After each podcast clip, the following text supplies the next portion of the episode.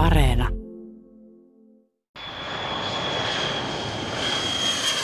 Tänään me puhumme Italiasta, siitä miltä Italian taloudellinen tilanne näyttää, miten Italia suhtautuu tähän EUn tulossa olevaan elvytyspakettiin, paljonko se on mahdollisesti saamassa sieltä rahaa, miksi Italia ei halua nostaa veroja, vaikka maa on isoissa taloudellisissa vaikeuksissa, ja minkälaisissa tunnelmissa italialaiset ovat tällä hetkellä maansa tulevaisuuden suhteen. Haastateltavana on tietokirjailija Anton Monti, mutta aluksi miltä Italian koronatilanne nyt vaikuttaa? Tilanne Italiassa on tietysti helpottanut niihin huhtikuun dramaattisiin päiviin nähden, eli tilanne on rauhoittumassa. Siellä on tietenkin asiantuntijoilla erilaisia näkemyksiä. Toiset on sitä mieltä, että tämä on käytännössä ohi, ja toiset taas sanoo sitä, että kyllä nyt on syytä vielä olla varuillaan. Ja tietysti on myöskin huomioitava, että Italiassa ne poikkeukset maan sisällä ovat todellakin merkittäviä.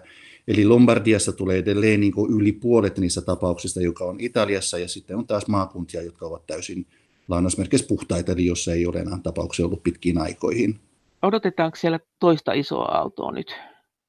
No tämä on juuri sitä, sitä debattia, mikä niin on näiden asiantuntijoiden välillä on, että toiset ovat aivan varmoja siitä, että tulee toinen aalto, ja se tulee olemaan todellakin voimakas, ja se on varmasti ihan perusteltu, miten he kertovat tätä asiaa. Ja taas toiset asiantuntijat ovat sitä mieltä, että, että ei tule ollenkaan, ja sitten on vielä tämä kolmannet, joka sanoo, että tulee, mutta tulee hyvin lievänä. Mutta miten se on sitten selitettävissä, siis se, että se on nimenomaan siellä Lombardiassa? E, oikeastaan, jos me katsotaan se kartta, miten tämä tauti on levinnyt pitkin Italiaa, niin kyllä se seuraa hyvin niin kuin hämmästyttävä tavalla ihan yksi yhteen niin kuin näitä Italian teollisuuden keskittymiä, joka tarkoittaa sitä, että ne on alueita, joissa on erittäin voimakas liikkuvuus alueen sisällä, ne on alueita, joissa kuitenkin, vaikka siellä on ollut lockdown, niin kyllähän siellä tehtaat ovat pysyneet auki, eli tavallaan se tauti on jatkanut sitä niin kiertämistä. Meidän pitää koko ajan huomioida se, että teollisuus eh, ei suljettu lähes kokonaan itse asiassa, jos me katsotaan, että minkä verran Italian teollinen tuotanto on pudonnut tämän niin pandemian aikana, niin puhutaan 10-15 prosentissa teollisesta tuotannosta. Ja palvelualathan on taas niin romahtanut aivan totaalisesti. Mutta nyt se tilanne on hiipumassa kuitenkin onneksi, ja Italia on nyt avaamassa turisteille portit. Et, et, Joo, kyllä. Kuinka paha tämä tilanne on ollut verrattuna muihin EU-maihin, että suhteutettuna? Siis tietysti, jos me katsotaan näitä lukuja niin suhteutettuna Väestö. väkilukuun, niin silloinhan tietysti Italia ei edes ole se pahin alue, eli pahimmat maat siinä tapauksessa ovat tietysti olleet Ruotsi, Belgia. Että nämä maat on kai niin ne, jotka on niin kaikissa tilastoissa huipputasolla, jos katsotaan kuolleet asukaslukuun suhteutettuna. Ja kuten sanottu, niin Italiassahan se ongelma on juuri, tai se ongelma, se tila, tosiasia on se, että tämä on iskenyt todellakin pahasti tiettyyn paikkoihin ja toisiin paikkoihin se ei ole niin iskenyt ollenkaan. Mikä tuon Lombardian jälkeen on se kovin tautialue? No se oli tietysti, se on ollut Veneto, mutta Veneto pääsi niin hyvin nopeasti siitä, mutta toki siellä niitä tapauksia on paljon. Ja tällä hetkellä Lombardia lisäksi niin ongelma on Piemonte, eli Torinon maakunta. Ja eli nämä, nämä kaikki, kaikki pohjoiset. Kyllä, eli tavallaan se koko Pohjois-Italian kaari. Mitä italialaiset sanoo tällä hetkellä muusta EU-sta tai sitten muista EU-maista, että miten ne on suhtautuneet tähän Italian koronatilanteeseen? Eikö siinä ollut katkeruutta ilmassa jossain vaiheessa? Joo, siis me, tässä on tietysti taas tämmöinen lähes pakollinen premissi, joka on se, että mielialathan ja poliittiset mielipiteet vaihtelevat erittäin nopeasti Italiassa. Eli siis tavallaan, niin jos me katsotaan esimerkiksi vaikka puolueiden kannatuksen muutokset, niin siellä on muutoksia, joka on luokkaa 20 prosenttia yhden vuoden aikana. 10 prosenttia niin puolen vuoden aikana. Eli tavallaan ne muutokset ovat erittäin rajuja tällä hetkellä, ja ne ovat olleet näin rajuja jo oikeastaan kolme-neljä vuotta. Että hyvin usein niin kuin dramatisoidaan tiettyjä näkemyksiä, että joo, että nyt italialaiset ovat kyllästyneet Euroopan unioniin, kaikki ovat vihaset ja Italia haluaa erota. Ja nämä on varmasti semmoisia hetkellisiä mielialoja, kun tulee joku uutinen tai jotain, mutta eihän oikeastaan sitten se ero tavallaan ole mikään vaihtoehto. Mutta entäs euroero sitten? EU-erostahan ei ehkä nyt niin hirveästi vielä ainakaan puhuta. Mutta eikö euroerosta ole puhuttu jo aika lailla? No minun mielestä siitä ei ole kyllä vakavasti puhunut kukaan. Aina kun sitten on kysytty niin kuin esimerkiksi Matteo Salvinilta tai Giorgia Melonilta, joka edustavat niin Italian oppositiota, on kysytty, että, että oletteko sitä mieltä, että Italian pitää erota eurossa, niin eihän sieltä koskaan tullut sellainen vastaus, että kyllä meidän pitää erota eurossa. Kyllä siellä aina ollut se kommentti, että pitää niin muuttaa asioita ja kuunnella enemmän tiettyjä maita ja ymmärtää näitä Italian talouden erityispiirteitä. Eli kukaan niin poliittinen johtaja ei ole koskaan sanonut, että Italian pitää erota eurosta. Näin on. Toki sitten voidaan Twitterin välillä laittaa jotain vähän kovempaa lausuntoa tai Facebookin suorassa sanota jotain, mutta kuitenkin viime kädessä, kun sitten kysytään näitä asioita, niin kyllähän ei, ei semmoisia lausuntoja tule, että pitäisi erota eurosta. Entäs tämä koronan aika? Eikö silloin ollut tämmöistä EU-ärtymystä ilmassa? Oli tämä pahin vaihe?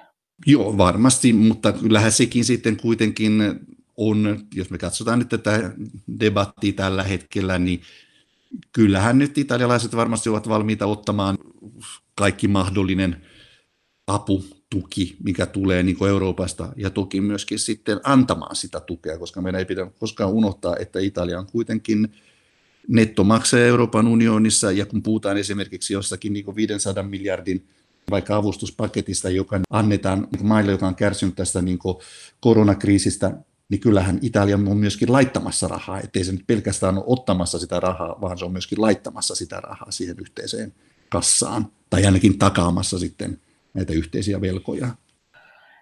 Mikä tämän talousvaikutus on ollut? Että se on nyt ollut täällä Pohjois-Italiassa, jossa on tietenkin tämä Italian varsinainen rahantekoalue. Mitkä susta ne on ne seuraukset, nämä suoranaiset koronan seuraukset Italian talouteen?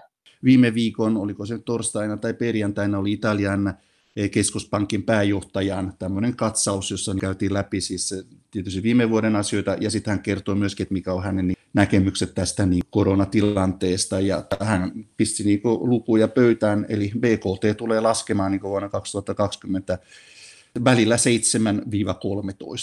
Alijäämä tulee olemaan välillä miinus 5, miinus 10. Ja, ja jos me muistetaan, että niin kuin, tavallaan ne rajat tälle alijäämällä on niin kolme prosenttia, niin kyllähän siellä tietysti aika paljon kasvua tulee. Ja sitten Italian valtion velka, joka on tämä ongelma, joka kaikki tietää, niin se tulee nousemaan, tällä hetkellä se on joku 130, niin se tulee nousemaan 156 prosenttiin BKTstä. Eli ne velanhoitokulut tulee olemaan aika rajut, vaikka olisikin matalat korot.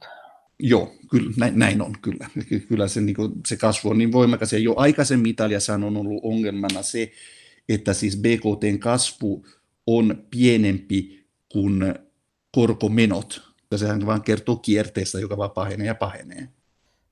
Tällä hetkellä puhutaan komission ehdottamasta elvytyspaketista, jossa on tarkoitus jakaa yhteensä 750 miljardia euroa koronasta kärsineille maille avustuksina ja lainoina. Mutta paljonko on nyt arveltu, että Italia voisi saada tästä paketista avustusrahaa? Tietokirjailija Anton Monti. No tästä uudesta tavallaan on puhuttu, jos me puhutaan nyt siitä osuudesta, joka on ei lainarahaa, vaan niin suoraan tämmöistä niin avustusta, niin se pitäisi olla Italian osuus. On, on puhuttu, että se on noin 80 miljardia, mutta siis nämähän on taas semmoisia lukuja, että näistä että, että mitään hän ei ole päätetty, että tämä, tämä on myöskin asia, joka kannattaa pitää mielessä. Entä siitä, siitä edellisestä paketista, siitä, se, oli, se oli jotain 500 miljardin luokkaa, jossa oli sitä EVM-rahaa ja muuta? No nyt jos me puhutaan tästä EVM-rahasta, niin Italiahan ei ole sitä ottanut vastaan, eli Italia odottaa päätöstä tästä uudesta paketista, ja jos se täyttää niin kuin, tavallaan Italian toivomuksia, niin silloin Italia niin kuin, tukeutuu tähän pakettiin, eikä niin kuin, siihen Eh, vakausmekanismin rahoihin. Siinä oli jotain muutakin rahaa, eikö ollut kuin se EVM? Se EVM oli se isoin klöntti siitä. Joo, sitten siellä oli näitä, mikä nyt sureja kaiken näköisiä, niin tämmöisiä pienempiä potteja, mutta silloin puhutaan niin semmoisista summista, joka oli mun käsittääkseni Italian kohdalla joku 10 miljardin luokkaa. Eli tavallaan tämmöisiä, mutta kuitenkin se, mikä on niin merkittävä, on se, että Italia ei ole niin kuin, eh, ottanut vastaan tätä vakausmekanismin rahaa, eikä edes semmoista rahaa, joka siinä paketissa oli, jossa ei ollut mitään ehtoja. Niin niihinkin rahoihin Italian hallitus on sanonut toistaiseksi, että emme käytä tai niin emme ota niitä käyttöön. Minkä takia? No sen takia, että siinä on tavallaan lähdetty siihen, että tähän EVM niin suhtautuu erittäin negatiivisesti viiden tähden liike, joka on niin suurin hallituspuolue.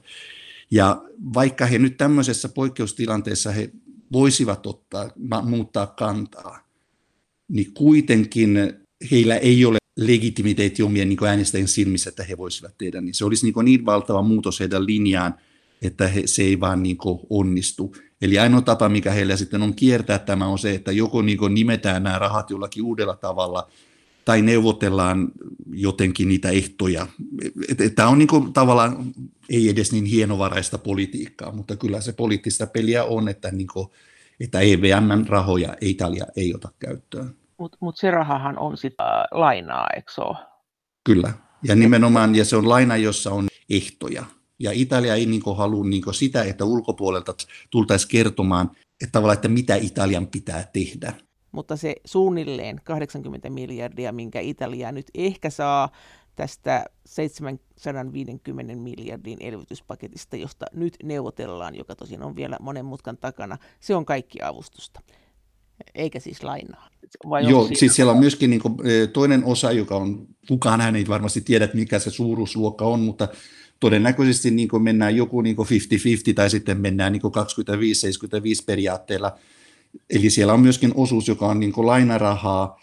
Siitä nyt keskustellaan, että se keskustelun ydin on se, että mitä tarkoittaa, että maiden pitää tehdä tämmöisiä rakenteellisia muutoksia ja saattaa niin kuin taloutensa tiettyyn kuntoon, tehdä digi, digiloikkia ja ties mitä asioita, niin tavallaan kun ne on paperilla, kaikki voi olla, joo, että totta kai meidän pitää tehdä rakenteellisia muutoksia, green dealejä ja kaiken näköisiä niin digitaaliloikkia, mutta sitten keskustelu siitä, että kuka määrittelee, että mitkä nämä asiat ovat. Kuka ne määrittelee ne rajat ja kuka sitten niitä valvoo. Ja tavallaan sitä, niin kuin, koska politiikassa tässä on kyse, niin sehän on hyvinkin mahdollista, että löydetään joku kompromissiratkaisu, jossa toiset sanoo, että Italia on suostunut näihin ehtoihin ja tekee se, mitä niin kuin me halutaan, ja italialaiset sanoivat, että me voitettiin ja me päätetään itse, että mitä me tehdään, koska nämähän on yleensä sitten se loppupäätelmä näissä asioissa on hyvin usein tämmöinen, ehkä hieman kyynisesti sanottuna, mutta kyllähän sitä nyt on nähty, että ainahan tämmöiseen ratkaisuun sitten päädytään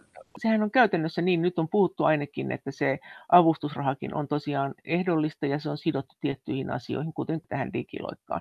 Mutta onko nämä asiat semmoisia, joiden rahoittaminen nyt erityisesti auttaisi Italian taloutta, vai haluaisiko Italia rahaa johonkin ihan muuhun? Miten tätä ajatellaan tällä hetkellä?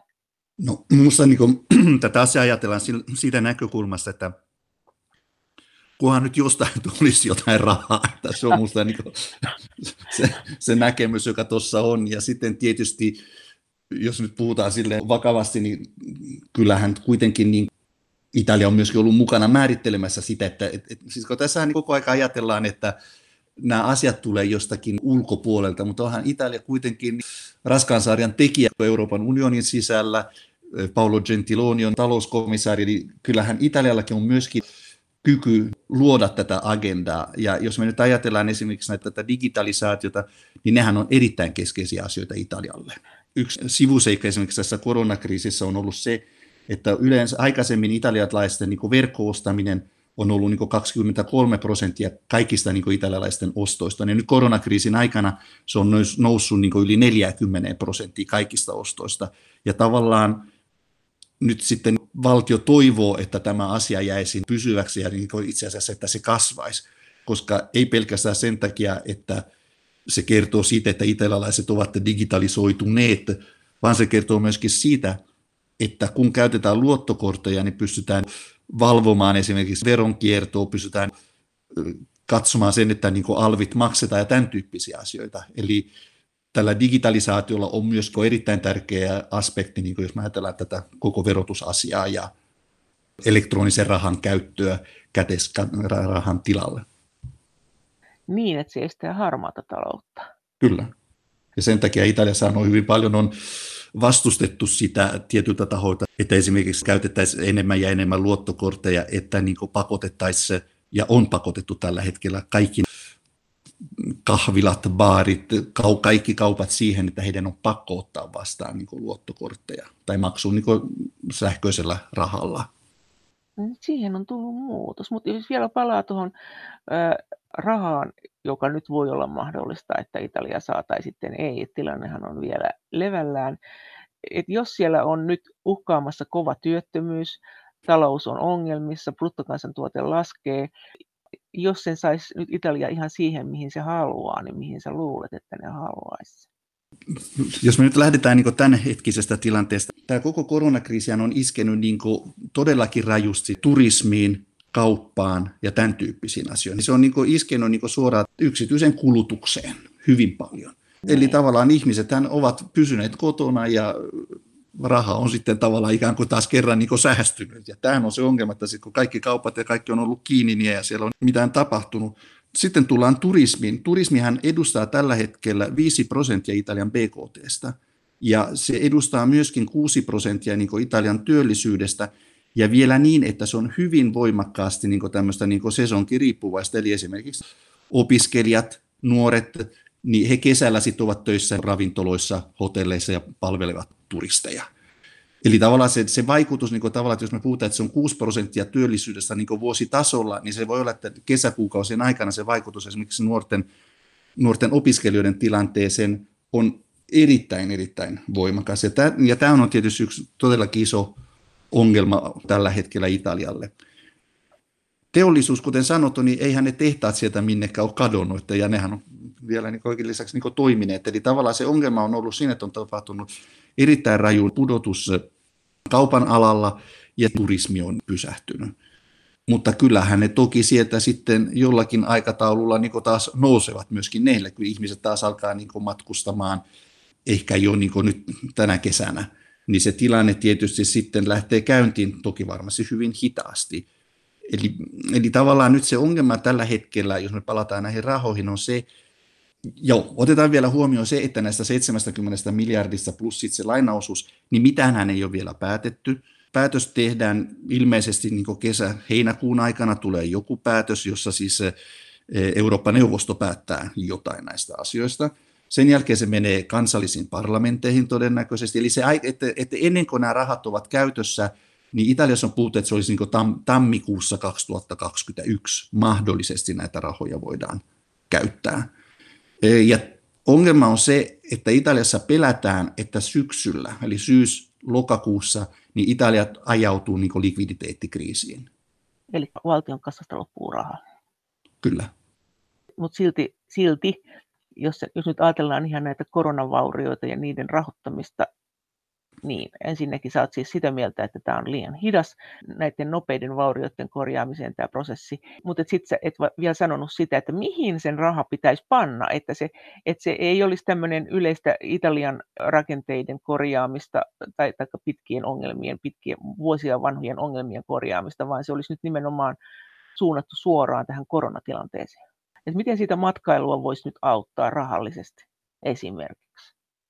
No esimerkiksi se, että jos me tiedetään, että on vaikka nyt näitä turvavälejä, niin. niin sehän tarkoittaa sitä, että vaikka sanotaan nyt ranta tai hotelli tai ravintola joutuu toimimaan niin kuin tavallaan puolella teholla, mutta silti niin sillä pitää olla, niin että sillä on tietyt kiinteät kulut kuitenkin koko aika olemassa. Eli tavallaan siinä on vaikutus ensinnäkin siihen, että näiden yrityksien liikevaihto ei kuitenkaan nouse sille tasolle, mitä se oli aikaisemmin joka sitten tietysti vaikuttaa myöskin yritysten kannattavuuteen. Sitten toinen aspekti, joka tässä on, on se tämä työllisyyteen liittyvä asia, eli tavallaan, että osa kuitenkin niistä opiskelijoista tai niistä nuorista, joka oli töissä jossain rannoilla tai jossain ravintoloissa, niin he jäävät kotiin. Eli kyllähän tässä tarvitaan likviditeettiä e, yksityistalouksille, ihmisille ja tietysti myöskin yrityksille.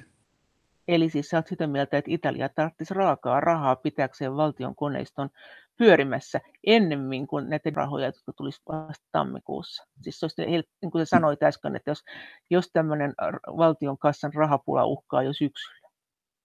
Kyllä, siis rahaa tarvitaan. Se, että näitä rakenteellisia muutoksia tehdään, totta kai se on niin aivan välttämätöntä, mutta se, että, että niiden tuloksiahan näkyy sitten vasta viiden vuoden, kymmenen vuoden tähtäimellä tietokirjailija Anton Monti, tästähän nyt on puhuttu kovin paljon, kovin monessa paikassa tästä Italian verotustilanteesta, että, ja se peruskysymys on aina ollut se sama, että miksi köyhät maat, jossa on ihmisiä, joilla ei ole paljon varallisuutta, jossa verotetaan paljon, niin miksi heidän pitäisi esimerkiksi Romanian tukea Italiaa, jossa kuitenkin yksityistä varallisuutta on paljon. Mitä, mitä tästä asiasta puhutaan Italiassa? Kuunteleeko se tällaista puhetta vai onko se siellä keskustelussa ja mitä sä siitä ajattelet? No tietysti jos, mä nyt, jos tuli tämä esimerkki niin hyvin, tämä hyvä, hyvä esimerkki, siis esimerkiksi jos me puhutaan Romaniasta. Siis Romanian aktiiviväestöstä erittäin merkittävä osa on töissä Italiassa. Eli siis Romaniastahan niin kuin, siis kaikki niin kuin suurin piirtein ihmiset, jotka kykenevät tekemään e, fyysistä työtä, ovat lähteneet niin kuin, pois sieltä. Ja Italiassa on niin kuin, todellakin merkittävä osuus romanialaisesta työvoimasta. Eli nämä maat on niin, niin sidoksissa toisiinsa, että että aina löytyy joku niin vastaväite jollekin. Mutta siis tilannehan on kuitenkin se, että Italiassa on niin siis aika kova verotus. Ja ne ihmiset, jotka maksavat veroja, niin ne maksavat hyvin paljon veroja, siis prosentuaalisista tuloista. Eli siis tavallaan tämä tarkoittaa sitä, että ihmiset, jotka ovat palkkatyössä, niin heitä verotetaan ja heitä verotetaan todella rankasti. Ja sitten on eh, valtava määrä ihmisiä, jotka eivät ole niin palkkatyössä tai tämmöisessä niin palkkatyösuhteessa, niin siellä se veronkierto on hyvin yleistä. Minkä takia sitä omaisuutta sitten siellä ei veroteta, että minkä takia Italia ei sitten verota tätä omaisuutta, että siellähän olisi kuitenkin niin sanotusti verotettavaa, että kyllähän valtio pystyy verottamaan ihan mitä tahansa. Siis omaisuusverohan on Italiassa ollut niin tämmöinen todellakin vuosien ja vuosien keskustelun aihe, ja kyllä se nyt vaan niin on, että yksikään poliittinen puolue, ei edes niin tämmöiset radikaalit vasemmistolaiset puolueet, eivät ole ajanneet sitä, että, te, että tulisi tämmöistä omaisuusveroa.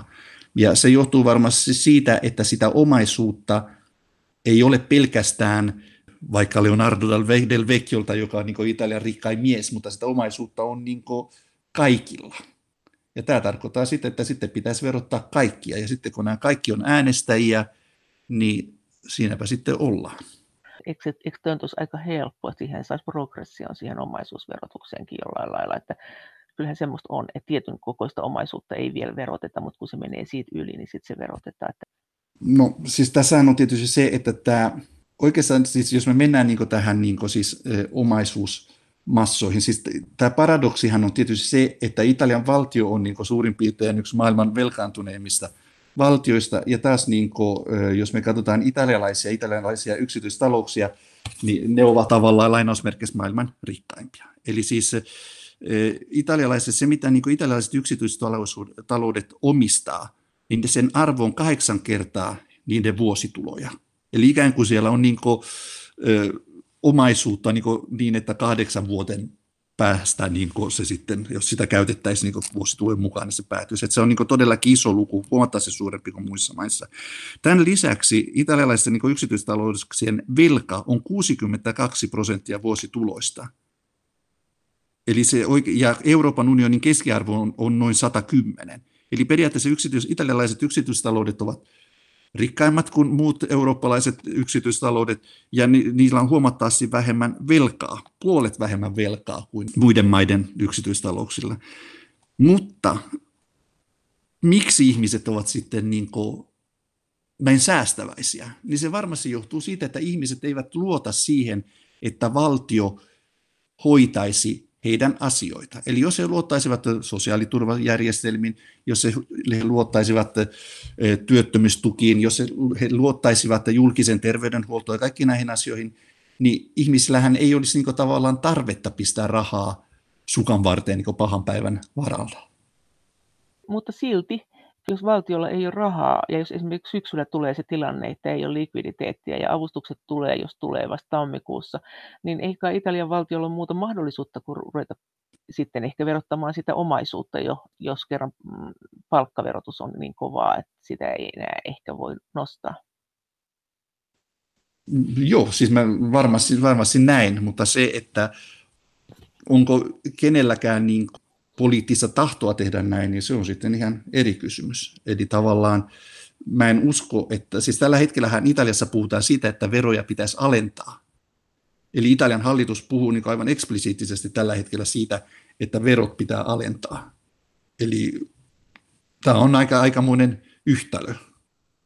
Ja tosiaan vielä kun mennään tuohon niin kuin, italialaisten niin kuin, kotitalouksien varallisuuteen, niin meidän pitää myöskin muistaa sen tosiasia, että se valtion velka on hyvin paljon niin italialaisten yksityistalouksien ja italialaisten pankkien käsissä. Jos nyt unohdetaan se Romania ja ajatellaan, että, että Euroopassa on maita, jotka ei ole kovin sidoksissa Italiaan, niin kovin paljon, esimerkiksi nyt vaikka tuo Viro tuossa, italialaiset yhtään ihmettele sitä, että minkä takia kuten täällä niin monet muut ihmettelee, että minkä takia köyhemmät maat, miksi heidän pitäisi tukea Italiaa. Tämä on kuitenkin, tämä, tämä kysymys tulee, voisi kuvitella, että tämä tulee olemaan kesän ja syksyn suuri kysymys. Joo, mä itse muistan, mä olin, itse asiassa mä olin siihen aikaan tota, noin töissä Italian ulkomaankauppaministeriössä, ja mä muistan, kun Viro itsenäistyi, ja heillähän oli niin todellakin vakavia ongelmia ihan niin kuin siis ruoan saannissa ja tämmöistä, niin kyllä mä muistan, että Italiassa sinne meni niin laivalastillisia appelsiineja. Joo. Ja ei kukaan niin miettinyt sitä, että me emme auta nyt näitä ihmisiä tämmöisessä tilanteessa. Eli musta niin pitäisi aina, niin kuin, ja, ja sama asia varmasti pätee niin kuin, Itä-Euroopan maihin, että kyllähän siellä se siirtymä markkinatalouteen, se siirtymä niin kuin, demokratiaan, niin kyllähän sitä on avustettu oikein tosissaan. Ja sitä avustusta on myöskin Italia antanut. Eli kyllähän on erilaisia historiallisia tilanteita. Ja jos me lähdetään siitä, että me kuulutaan samanlaiseen, samaan poliittiseen yhteisöön, samaan taloudelliseen yhteisöön, me kuulutaan, niin kuin, meillä on samat jaetut arvot, niin kyllä silloin minusta on ollut ihan oikea auttaa e, Itä-Euroopan maita siihen demokratiaprosessissa, siinä, että, että ne että ne ovat siirtyneet markkinatalouteen ja ja minusta, mutta, niin kuin... tilannehan on se, että he, hehän on ollut absoluuttisesti köyhiä, mutta noiden lukujen valossa, mitä sä sanot, niin Italia ei ole köyhä, koska siellä on sitä omaisuutta. Se on, ne, he eivät vaan verota sitä. Joo, kuten sanoin, mä, että tavallaan joo, mä, siis mä, olen ihan, niin mä olen samaa mieltä, mutta mä niin lähden myöskin siitä niin tosiasiasta, että Italiassa yksikään poliittinen puolue ei lähde ajamaan tuommoista omaisuusveroa. Se on no niin ihan... No jos syksyllä tulee se äh, tilanne, että valtion kassa on tyhjä, niin mistä sä oletat, että Italia ottaa sen rahan? No mä luulen varmasti, että niin kuin Euroopan keskuspankki jollakin tavalla tulee toimimaan, koska silloinhan tietysti siinä on kuitenkin, että jos sinähän voi tapahtua tulla niin kuin esimerkiksi niin kuin jotain deflaatioon liittyviä ongelmia tämmöisiä, niin kyllähän mä uskon, että silloin niin kuin eh, keskuspankki voi toimia silloin voi tapahtua. Et mä luulen, että se Euroopan keskuspankin roolihan on siinä tietysti hyvin merkittävä, koska se kuitenkin vastaa sitten viime kädessä siitä, että et, et, et, et rahamäärä vastaa niin sitä, sitä tarvetta. Ja toinen tietysti, toinen asia, mikä tuossa on, niin kyllähän sitten Italian valtion obligaatioita myöskin sitten pystytään myymään markkinoille. Ja mä uskoisin niin, että sitten markkinat todennäköisesti ostavat niitä, että eihän tämä nyt ihan et Italiahan on aina uusinut velkansa, Italia on niin kuin, eh, aina toiminut niin, tietysti jos tulee likviditeettikriisi, Italian valtio ei pysty niin kuin, lunastamaan niitä velkakirjoja, silloin todennäköisesti tehdään uusia emissioita, joilla sitten maksetaan niitä vanhoja. Mut niin, Näinhän on aina toimittu tavallaan. Toki nyt tilanne on huomattavasti vakavampi, koska puhutaan isommista summista. Mutta mihin se sitten perustuu, että yksikään puolue ei kannata sitä omaisuusverotusta? Et e, eikö edes vasemmisto, jos siihen panisi sen jonkun katon, että tietyn määrän yli omaisuutta sitten verotettaisikin? No siinä on tietysti myöskin tämmöinen, että Italiassahan on tehty tämmöisiä niin kuin, mielestäni niin 90-luvulla tehtiin tällainen kertaomaisuusverotus. Ja se tehtiin niin, että pankkitileiltä vain niin otettiin tietty määrä rahaa ihmisiltä, joka oli laskettu niin prosentuaalisesti. Se oli hyvin pieni niin tämmöinen nollapiste jotain. No ensinnäkin tietysti, että jos tämmöistä niin veroa lähdetään tekemään, niin sehän vie siihen, että sitä omaisuutta katoaa Italiasta. Eli tavallaan ne ihmiset, jotka kykenevät, niin nehän siirtävät tietysti rahoja pois maasta. Eli tavallaan Italiassa on aina ajateltu, että jos tehdään tämmöinen niin omaisuuteen kohdistuva siirto, niin se pitää tehdä tavallaan jollakin yön yli liikkeellä, niin että ei pystytä niin kuin siirtämään näitä niin kuin pääomia tai omaisuutta niin kuin pois verottajan niin kontrollissa. Italiassa on myöskin vastustettu erittäin paljon tämmöistä kiinteistöihin kohdistuvaa veroa, mitä siis käytännössä Italiassa tällä hetkellä ei ole.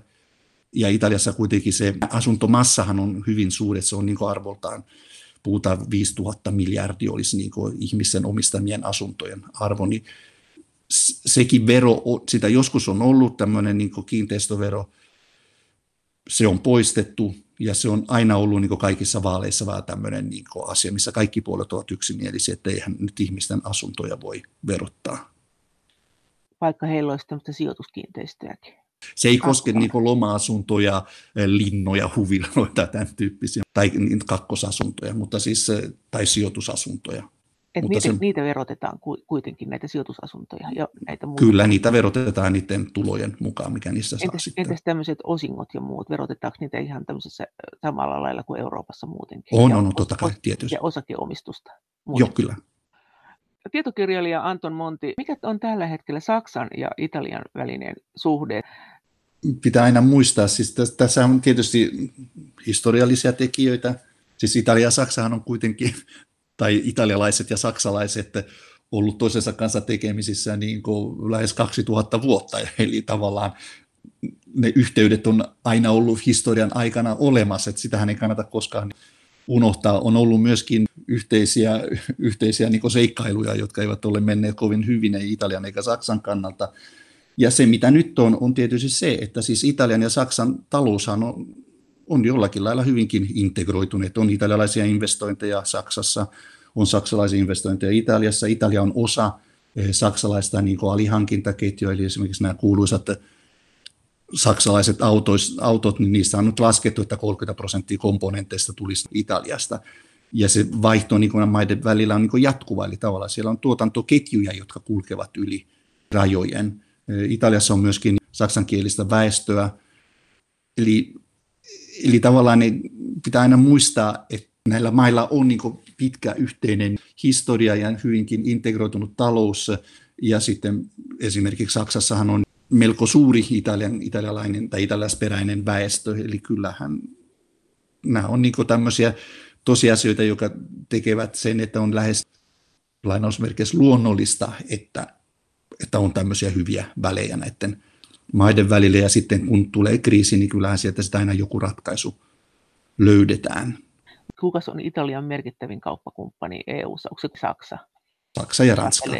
Saksa ja Ranska, niin kuin ajattelee sitä Italiasta päin sitä tilannetta. Joo. Sitten meidän esimerkiksi, jos me ajatellaan nyt, puhuttiin Saksasta, mutta jos me esimerkiksi ajatellaan nyt vaikka Ranskaa, niin juuri ennen kuin tämä niin kuin koronakriisi tuli, niin onhan, on ollut niin neuvotteluja, jotka ovat viemässä siihen, että Fiat ja Peugeot yhdistyvät, joka tarkoittaa sitä, että ne on kuitenkin näiden maiden niin tämmöisiä ihan strategisia, strategisia assetteja, niin että tavallaan, että ne yhdistyvät hallitusten siunauksella, niin kyllähän se, sekin taas kertoo niin kuin aika paljon.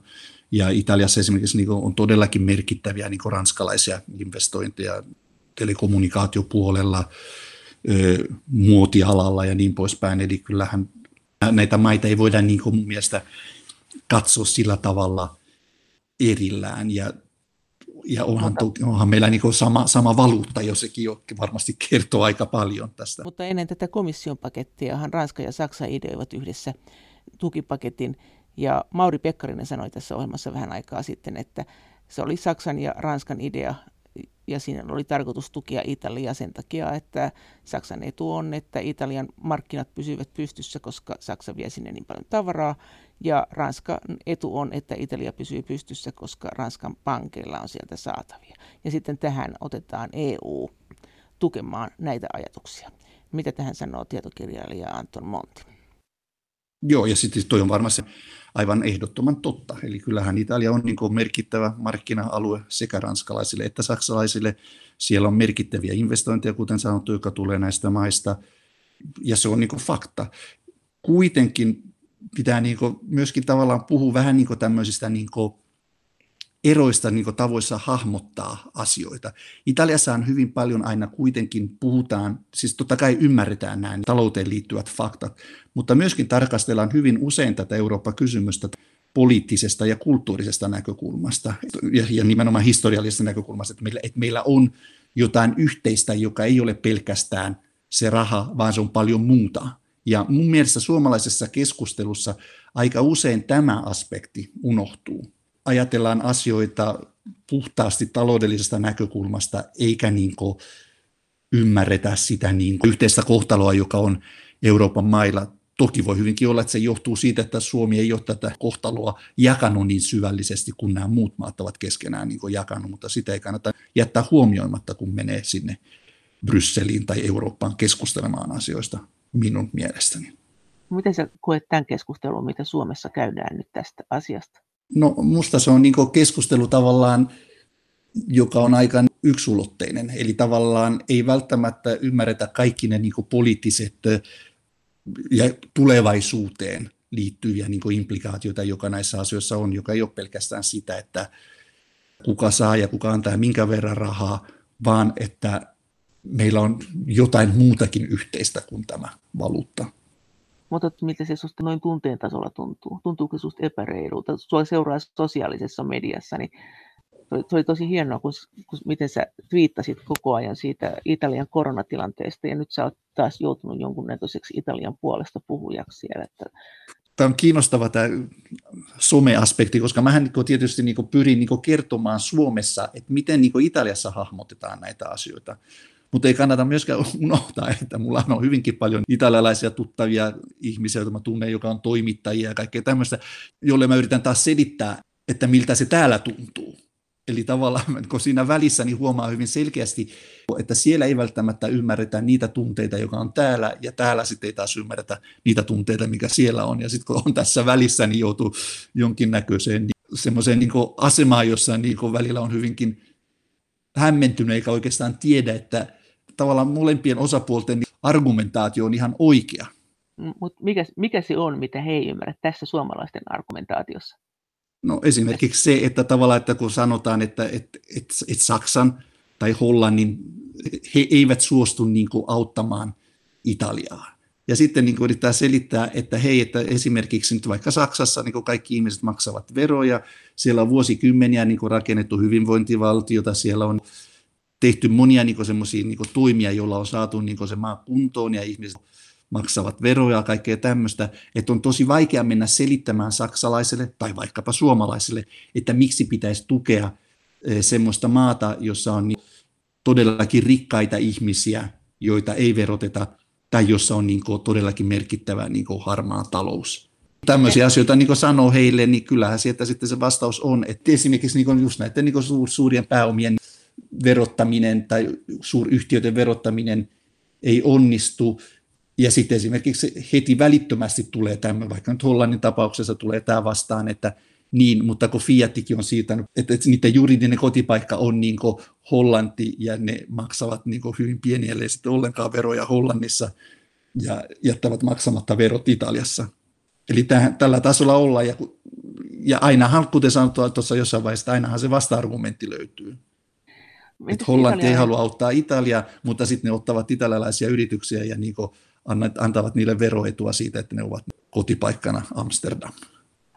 Mutta entäs sitten tavallinen italialainen ihminen? Mit, mitä tavallinen italialainen ajattelee tästä kaikesta? Suhteessa myös EU-hun. Mä luulen, että siellä niin tavallaan, siis italialaiset ovat epätoivoisia suhteessa niin siihen, miten Italiassa valtio on hoitanut asioita. Eli italialaiset ovat ensisijaisesti hyvin niin tyytymättömiä ja oikeastaan heillä ei ole edes toivoa siitä, että asiat paranisivat Italian valtion toimesta. Ja tämä tarkoittaa sitä, että sitten katsotaan, että se Euroopan unioni on kuitenkin jonkinnäköinen yhteisö, jonka jäseniä ollaan, jonne on aina maksettu enemmän kuin mitä sieltä on saatu, ja että miksi nämä nyt ei auta meitä. Tämä on, niin kuin, tämä on se, niin kuin se, se, se, se tunne, joka tuossa asiassa on.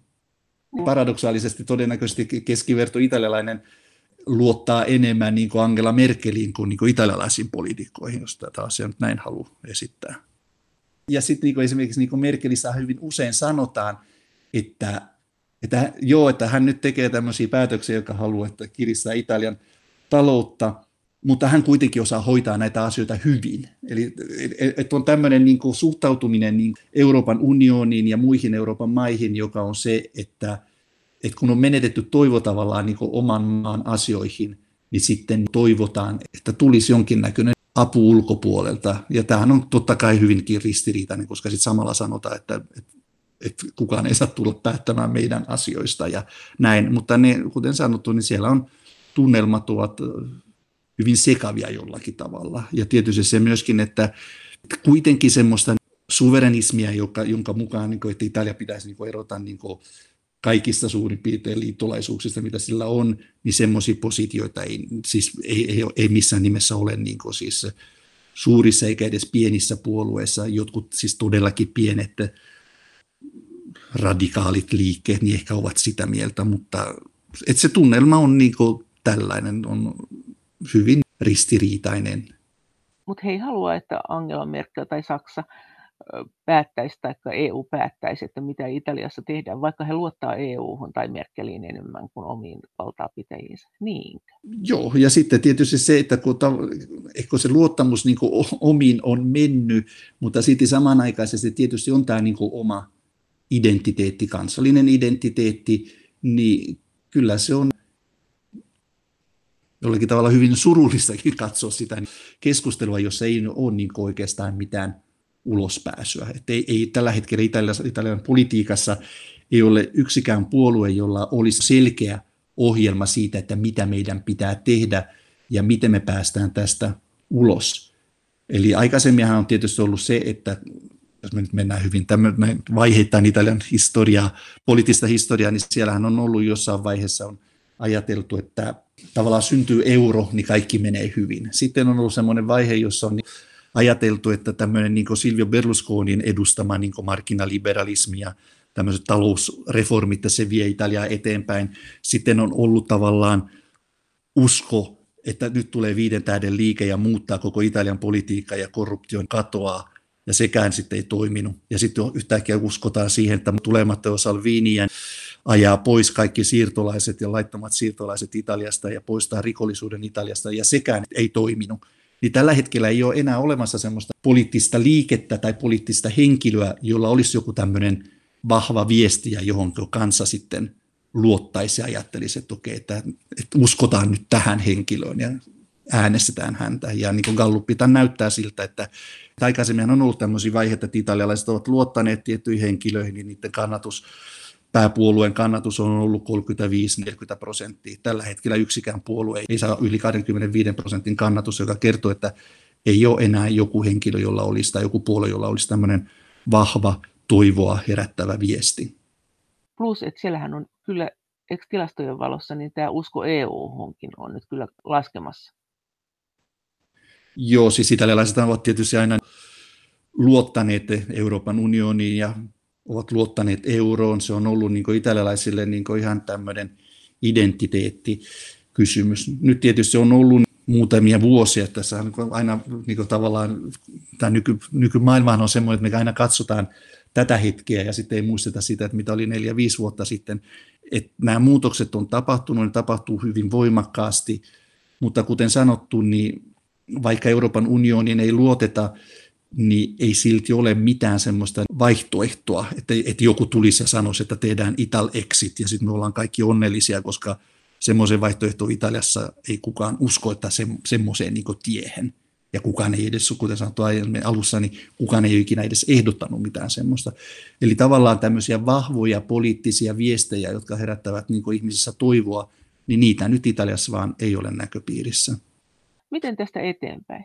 Vai no, onko mä... Italiassa kuitenkin jollain, sä sanoit, että joskus on uskottu ja joskus ei, että onko siellä ollut kuitenkin pitkiä apatian kausia? Onko tämä susta ainutlaatuista Euroopassa? No, mä on niin joskus sanoin tavallaan, että Italiahan niin aina ennakoi sitä, mitä muissa maissa tapahtuu. Ja jos me nyt katsotaan esimerkiksi sitä, miten että politiikkahan nykyisin perustuu hyvin paljon siihen, että tulee tämmöinen hahmo, joka sanoo, että minä luon toivoa ja pelastan tämän maan ja teen siitä uudestaan suuri ja ehkä mahtavakin, niin eihän nämä tarinat koskaan sit oikeasti mennyt juuri siihen, mitä oli luvattu. Ja meillähän on nyt silmien edessä niin aika paljon tämmöisiä esimerkkejä.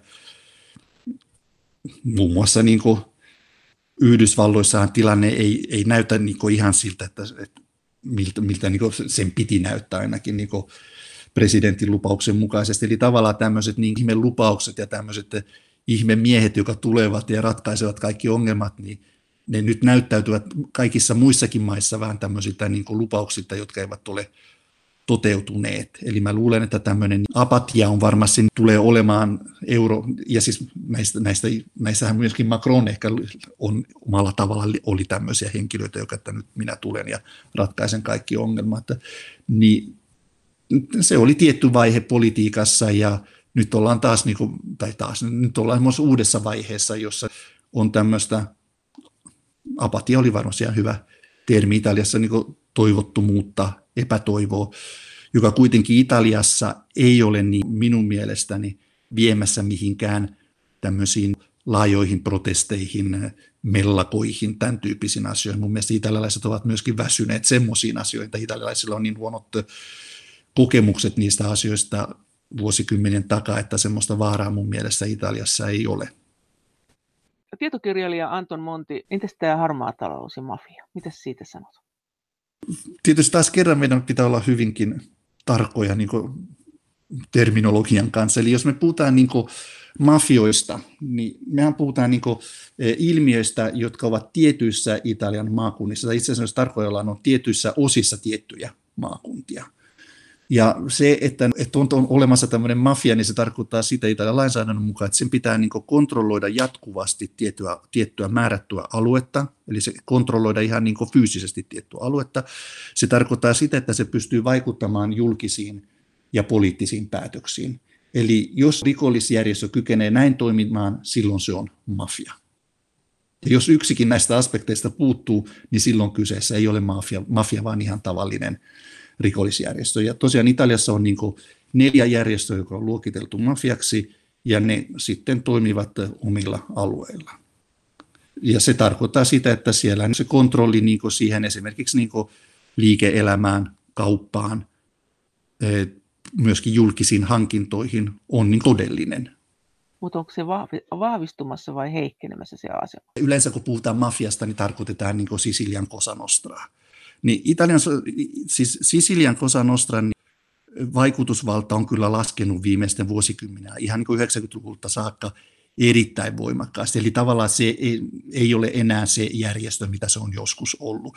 Eli kun Sisiliassa sen kyky kontrolloida alueita, liike-elämää on oikeastaan lähes olematon tällä hetkellä. Se, niin kuin Italiassa, mä en missään nimessä halua vähätellä sitä, mutta Italiassa niin tämä on ihan asia, joka kaikki ovat todenneet.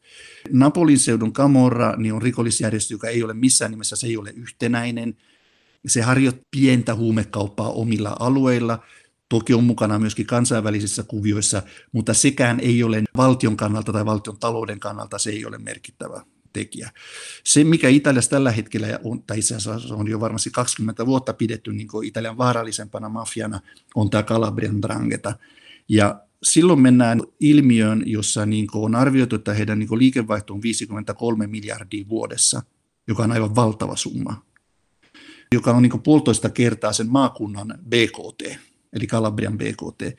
Ja on arvioitu, että tämän järjestön niin jäseniä olisi 50 000. Italian parlamentaarinen tutkimuskomitea on todennut, että se on rakenteellinen osa niin kuin Kalabrian maakuntaa. Eli Kalabrian maakunta ei voi olla olemassa ilman tätä, niin kuin, tätä rikollisjärjestöä. No entä sitten eikö tästä ole puhuttu, että mafia on tällä hetkellä tähän EU-alueen huumekauppaan nyt panostanut? No kuten sanottu, niin siis tämä Kalabrian mafia, eli tämä Drangheta, niin se hallitsee niin lähes kokonaan kokainin tuonti Eurooppaan. Eli tavallaan, että jos joku muu liiga haluaa sitä tuoda, niin kyllä se voi sitä tuoda, mutta se maksaa sitten heille komission. Eli he kontrolloivat suoraan niin tuotantoalueita ja lähtösatamia ja kaikkea tämmöistä. Eli, ja se, mikä tekee siitä niin erittäin tehokas, on se, että heillä on valtaisa määrä niin käteistä rahaa. Ja se on niin tavallaan nyt ollut tämän koronakriisin yhteydessä se ongelma, joka on tullut esille, että kun yritykset ja yksityistaloudet kärsivät niin likviditeettipuutteesta, kun ei ole töitä, kun ei ole asiakkaita, niin silloin ei ole käteistä rahaa ja silti on niin kuluja ja pitää elää. Niin esimerkiksi tämä Drangeta on kyennyt hyvin tehokkaasti rahoittamaan ihmisten arkielämässä pärjäämistä ja sitten pystynyt niin myöskin tietysti niin rahoittamaan yrityksiä yli tämän kriisin on otettava huomioon, että se, tapa, millä he toimivat, ei ole se nykyisen. Että annettaisiin rahaa lainaan ja sitten niin kiristetään niistä niin miellyttömiä korkoja, vaan se on se tapa, millä päästään niin yrityksiin sisään. Ja sitten niitä yrityksiä voidaan käyttää esimerkiksi rahanpesussa. Luuletko että tämä, että omaisuusverotukseen ei mennä Italiassa, niin luuletko että siinä on myös mafian intressit takana? Ei, siis objektiivinen faktahan on se, että siis kaikkien näiden rikollisjärjestöjen etu olisi maksaa niin paljon veroa kuin mahdollista, jotta ne saisi pesty sen rahan. Eli tavallaan, että jos tienaa niin miljardeja vaikka nyt kansainvälisellä kokainikaupalla, ja sitten sulla on se raha eri muodoissa, se voi olla bitcoineina, se voi olla niin käteisenä, yleensä se on käteisenä rahana, tai joku tili jossain veroparatiisissa, mutta kuitenkin se on semmoista rahaa, mitä sä et pysty sun, Italiassa et pysty käyttämään, koska jos sä oot tietyssä kylässä ja sä ilmestyt sinne Ferrarilla, niin se ei ole vaan mahdollista, koska kyllähän sitten viranomaiset puuttuvat semmoiseen asiaan. Eli tavallaan se raha pitää saada niin pesty, ja ainoa tapa pestä se raha on tuoda sen lailliseen kiertoon, ja sitten sen laillisen kierron kautta maksaa, niin kuin, kuten sanottu, niin paljon veroa kuin mahdollista, jotta saisi pesty niin paljon rahaa kuin mahdollista. Eli isojen mafioiden intressi tässä tapauksessa ei ole niin veronkierto, pikemminkin niin päinvastoin maksaa mahdollisimman paljon veroa. Lisäksi tämä korona tämän mafian valtaa? Se sanoi äsken, että tämmöinen kun talous sakkaa, niin silloin mafia on voimissaan, koska mafia voi nopeasti auttaa ihmisiä, jotka on taloudessa pulassa. Kyllä, siis, jo, siis tämä on niin aivan ehdoton asia. Ja sitten toinen niin hyvin merkittävä asia on se, että nämä mafiat toimivat hyvin paljon julkisten rahavirtojen vieressä, ja he osaavat käyttää tämmöisiä julkisia rahavirtoja. Ja tietysti jos tämmöisessä niin jälleenrakentamistilanteessa tai kriisitilanteessa tai tilanteessa, jossa on niin isoja niin elvytyspaketteja liikkeellä ja rahaa paljon, sehän on heidän erikoisala. Miten? Miten se elvytysraha menee mafiaan? No sehän on hyvin yksinkertaista tavallaan. Sanotaan nyt vaikka, että, että, että tulee joku tämmöinen infrastruktuuripaketti, että pitää rakentaa joku tie jonnekin, vaikka rakennetaan jonnekin kylälle, rakennetaan joku pieni tie, joka sinne vie. No sitähän tulee sitten tietysti julkinen hanke, ja se julkinen hanke pystytään kuitenkin ohjaamaan niin, että ne työt tekee ne tahot, joka itse haluaa, vaikka joku pienyrittäjä tai joku rakennusyhtiö sillä alueella, ja ne rakennusyhtiöt on pääasiallisesti niin tietyllä Italian alueella niin täysin rikollisjärjestöjen kontrollissa. Eli he tekevät sitten ne työt, ne työt tehdään niin tietenkin niin, että, että siellä on ylilaskutusta, siinä käytetään myöskin tietysti pimeätä työvoimaa ja kaikkea tällaista, niin siinä saadaan siivu siitä rahasta itselleen. Eli Mitä tavallaan yli, ylilaskuttamalla tämmöisiä hankkeita. Mikä se muuten on ollut se mafian suhde EU-hun ja EU-rahoihin? Kuinka paljon mafia on pystynyt sitä hyödyntämään? No Kalabrian maakunta nyt on se maakunta siis ihan absoluuttisesti Euroopassa ja myöskin Italiassa, jossa on tapahtunut tämmöisiä niin väärinkäytöksiä, missä niin rahat ovat ohjautuneet väärin käsiin tai käyttötarkoitus on muutettu tai että nimenomaan, että vaikka nyt on pitänyt tehdä joku tie, niin se asfalttikerros ei sitten olekaan niin korkea kuin se pitäisi olla, vaan että, tai sitten on säästetty materiaaleissa ja kaikkea tämmöistä. Että kyllä se on niin merkittävä, siis on todellakin merkittävä ollut onko se totta, kun sanotaan, että sinne ei EU-tarkastajat uskalla mennä edes sinne Etelä-Italian maatiloille tarkastamaan? Onko se tilanne niin paha? No, mä luulen, että siis näiden mafioiden intressi on toimia mahdollisimman niin hienovaraisesti. Nehän välttää niin viime het- siis aivan niin loppuun asti niin esimerkiksi väkivallan käyttöä. Eli mä uskoisin näin, että jos näitä töitä niin pitää kontrolloida, niin kyllähän ne, ne varmasti heitä löytyy sitten ammattitaito, millä ne pystyy kiertämään näitä kontrolleja, ja minusta niin siihen ei, ei sisälly niin mitään avointa tai tämmöistä niin uhkailua tai muuta. Et toimintamekanismit ovat huomattavasti hienovaraisempia kuin mitä kuvitellaan. Mutta kuitenkin siellä tapahtuu kaikenlaista, että et se me tiedetään sen, niiden EU-rahojenkin suhteen. Joo, joo, joo, siis se, sehän on niin ihan kaikissa niin Euroopan unionin tilastoissa. Ensinnäkin se, niin vaikka nyt Kalabrion alue, jonne niin suhteessa väkilukuun kulkeutuu eniten rahaa, ja sitten se on se alue suhteessa väkilukuun, jossa on eniten niin väärinkäytöksiä. Siis näitä väärinkäytöksiä, joista on, niin kuin, joka on tullut esille, koska sitä voi olla, että niitä, jotka ei tule esille, niin niitä on vielä niin enemmän. Siis eniten EU-rahaa menee Kalabriaan. Sinne Ei, siis suhteessa, väki, suhteessa väkilukuun. Näin sanoi tietokirjailija Anton Monti.